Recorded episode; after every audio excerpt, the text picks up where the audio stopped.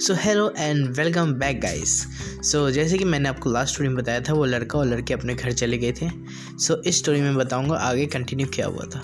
तो वो दोनों अपने घर चले गए। नेक्स्ट डे हुआ फिफ्टीन फैब सो so, जैसे ही दोनों घर स्कूल घर से स्कूल आए यशराज ने अपने बेस्ट फ्रेंड से पूछा कि तूने प्रपोज़ किया भाई? तो उस जो उसका बेस्ट फ्रेंड था उसने बताया कि भाई मैं नहीं कर पाया मेरे पे हिम्मत नहीं हुई।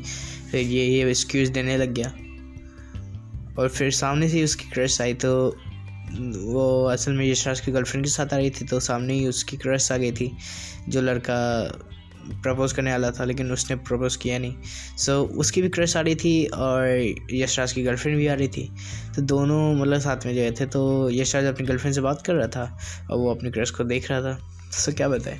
उसके बाद हो गया हम लोग की हम लोग की classes start so so, classes start हो गई थी सब लोग क्लास में बैठ गए थे। फिर क्या हुआ, जिस लड़की से, जिस लड़की ने पेन मना किया था ना, उस लड़की के साथ वो लड़की ने लड़ाई कर ली थी थोड़ी मोड़ी हाँ। फिर वो जो लड़का बैठा था, वो अपना अकेले बैठता रहता था। तो किसी लड़के से बैठने का उसको मुझे मतलब किसी लड़के के साथ बैठता नहीं था वो लड़का। सीट सीट पे कोई था नहीं, क्योंकि यशराज की क्लास सेक्शन चेंज हो गए थे। तो यशराज सेक्शन चेंज करने के बाद यशराज का सेक्शन चेंज होने के बाद तो वो बैठा था अकेले। उसका जो दूसरा फ्रेंड था, वो अपने फ्रेंड के साथ बैठा हुआ था लंच टाइम में। लंच टाइम में उन दोनों की लड़ाई हुई थी, लड़की, एक लड़की और उसके क्रश में।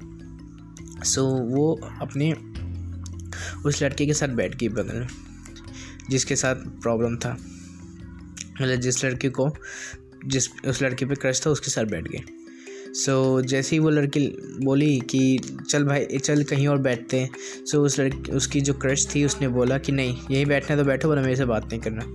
सो so, वहाँ बैठ के वो लोग बातें करने लगे। उस लड़के को अजीब सी फीलिंग्स आने लग गई। वो अपना अल, अलग मतलब उसको मन कर रहा था कैसे जाऊँ कैसे बोलूँ कैसे बोलूँ लेकिन वो बोला नहीं। फिर उसकी क्रश उससे बातें करना शुरू कर दी। वो मोमेंट उसके लिए बहुत मतलब स्वीट मोमेंट था जो लास्ट टाइम उसने बात की थी। वो मोमेंट्स उसको याद रहेंगे हर वक्त क्योंकि फ़र्स्ट टाइम उसकी क्रश थी और ये। और फिर उसने फिर लंच टाइम में जब बाहर जब सब लोग गए वापस तो यशराज ने बोला कि भाई तू प्रपोज क्यों नहीं कर रहा? कर दे कर दे कर दे। दो बार वो मेरे, दो बार वो उस लड़के को खींच के गया, लेकिन वो गया नहीं। और फिर क्या हुआ? लंच टाइम ख़त्म हो गया नेक्स्ट पीरियड शुरू हो गया। नेक्स्ट पीरियड होता है मैथ्स का। तो मैथ्स पीरियड में वो लोग कर रहे थे तो आ, उसकी क्रश उसके पीछे बैठी थी। वो बेचारा सवाल के बहाने उसको बार बार घूर रहा था। लड़का। सो so, असल में क्या हुआ? अचानक बाई चांस वो रोने लगे थे उसकी क्रश उसको अच्छा नहीं लगा लड़के को।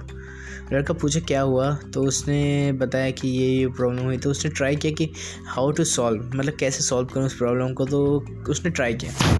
तो उसने पूछा किसने किया क्या किया? तो उसने बताया इस लड़के ने ये किया था। तो मैं तो जो उस लड़के उस लड़की लड़के का जो क्रश था हाँ लड़की का जो आई मीन लड़की का जो, लड़के का जो क्रश थी, उस उससे नाम पूछा तो नाम बताया उसने ये था, और फिर उस, वो लड़का गया उससे पूछने कि भाई क्यों किया तूने ऐसा? और क्लास में किसी को पता नहीं था क्योंकि ये लड़कों से लड़कियों से दूर रहता था तो इसने पूछा और फिर रीज़न हुआ तो सॉर्ट आउट कर लिया इसने। ये बात। तो अब बात हुई, और उसके बाद क्या था? लड़के ने ट्राई करते गया ट्राई करते गया, वो बोल नहीं पाया फिर भी। सो so, वो डे उस वो दिन भी उसके लिए बेकार गया। अब मैं पूरा एक दिन तो सुना नहीं सकता। देन क्या हुआ? हम लोग के बीच वाले एग्ज़ाम शुरू हो गए। मतलब हाफ़ ईयरली शुरू हो गए। हाफ़ ईयरली में इसने ट्राई किया था कि बोल देगा बोल देगा बोल देगा।